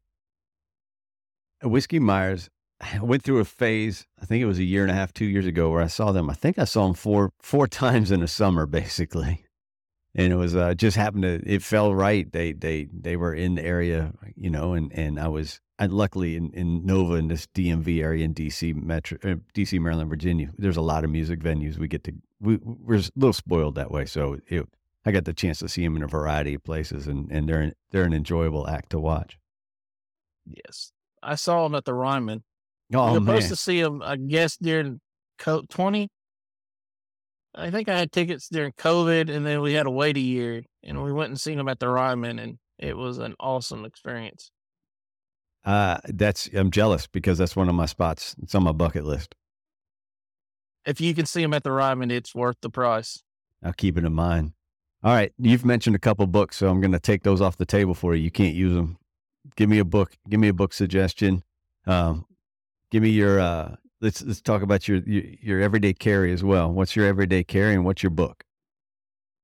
Uh, my book is Walk the Line 90 Devotionals of the Truth and Hope based on the faith of Johnny Cash.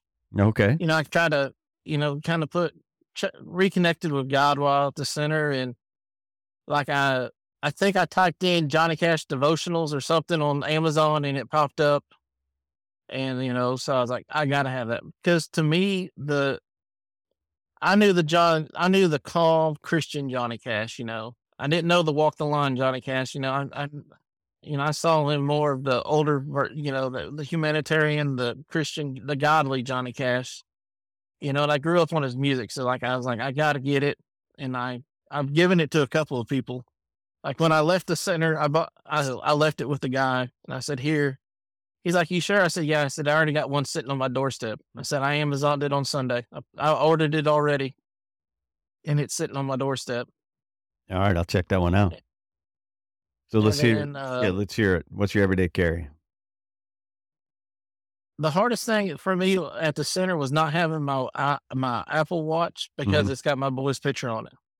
You know, my screensaver is my boy's, and like I couldn't have it, so I had to stick with my uh, next rung uh, little wristband bracelet. All right. So that was the one thing I had, and I wound up giving it to my buddy before my inspiration before he left. I said, "You need this more than I do right now." And just remember, one day at a time, buddy. You know. But I had a couple of them, so when I got back, I had one sitting here for me. But yeah, it's my, it's my either my next rung bracelet or my my iPhone, my watch. Like if I ain't got my watch on, I feel completely naked, and that was one of the hardest parts of being at the center being with my boys for 49 days was like not being able to see their face when I looked down. Well, those both of those work, the book and the- and the uh, and the everyday carry. So I appreciate it. Thanks for sharing. You're welcome. And I know you got some stickers headed your way. I, I was late getting them out to you, and I apologize. Life's been up and That's down. all It's right. been crazy here. Uh, well, I'm not even at home. I'm I'm in Pennsylvania, kind of hanging out with my mom because she's she's coming to an end of a of a long battle with cancer. So I've been life has been brother. crazy. Um, but thank you. Um, but yeah, thanks for thanks for sharing. This, this has been a, a hell of a story. I, and like I said, you and I have touched base on and off for a while, and and we were trying to set this up, and and it just so happened and that it fit in perfectly this afternoon. So I I appreciate you taking the time. I appreciate you you stepping up and, and sharing your story, and and uh, man, I'm just so happy to hear things are are looking up. My, my boy, uh,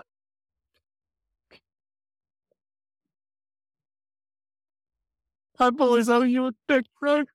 What did y'all ever know, Stack? Nah, If no, it wasn't for you and Next Rung, they wouldn't have a father. my friend, you did that. You fought through that. So I never would have known about it about you two. You, you two don't know what it what it's like to be able to be with my kids now because of you two. You, got such a debt of gratitude. you don't owe me a thing, man. You you're here and you're with us. That's that's what you owed us. All right. I appreciate it. Good man. You did well. I'm good. Thank you, sir. You got my number. Stay in touch. Uh, I will. Thank you for everything, sir. You, I mean, you, Pun Boys owe you so much, and I owe you so much. No, you don't. You were Just- put here for a reason. You live uh you live your life with those boys, and that's enough. That's enough for me. I will. All right, brother. I love you, brother. Take it easy. Take care. We're out. Thanks for listening to another episode of The Things We All Carry. Head over to the website, thethingsweallcarry.com for show notes, resources, and to sign up for the newsletter. Until next week, take care of yourselves and remember to check in on each other.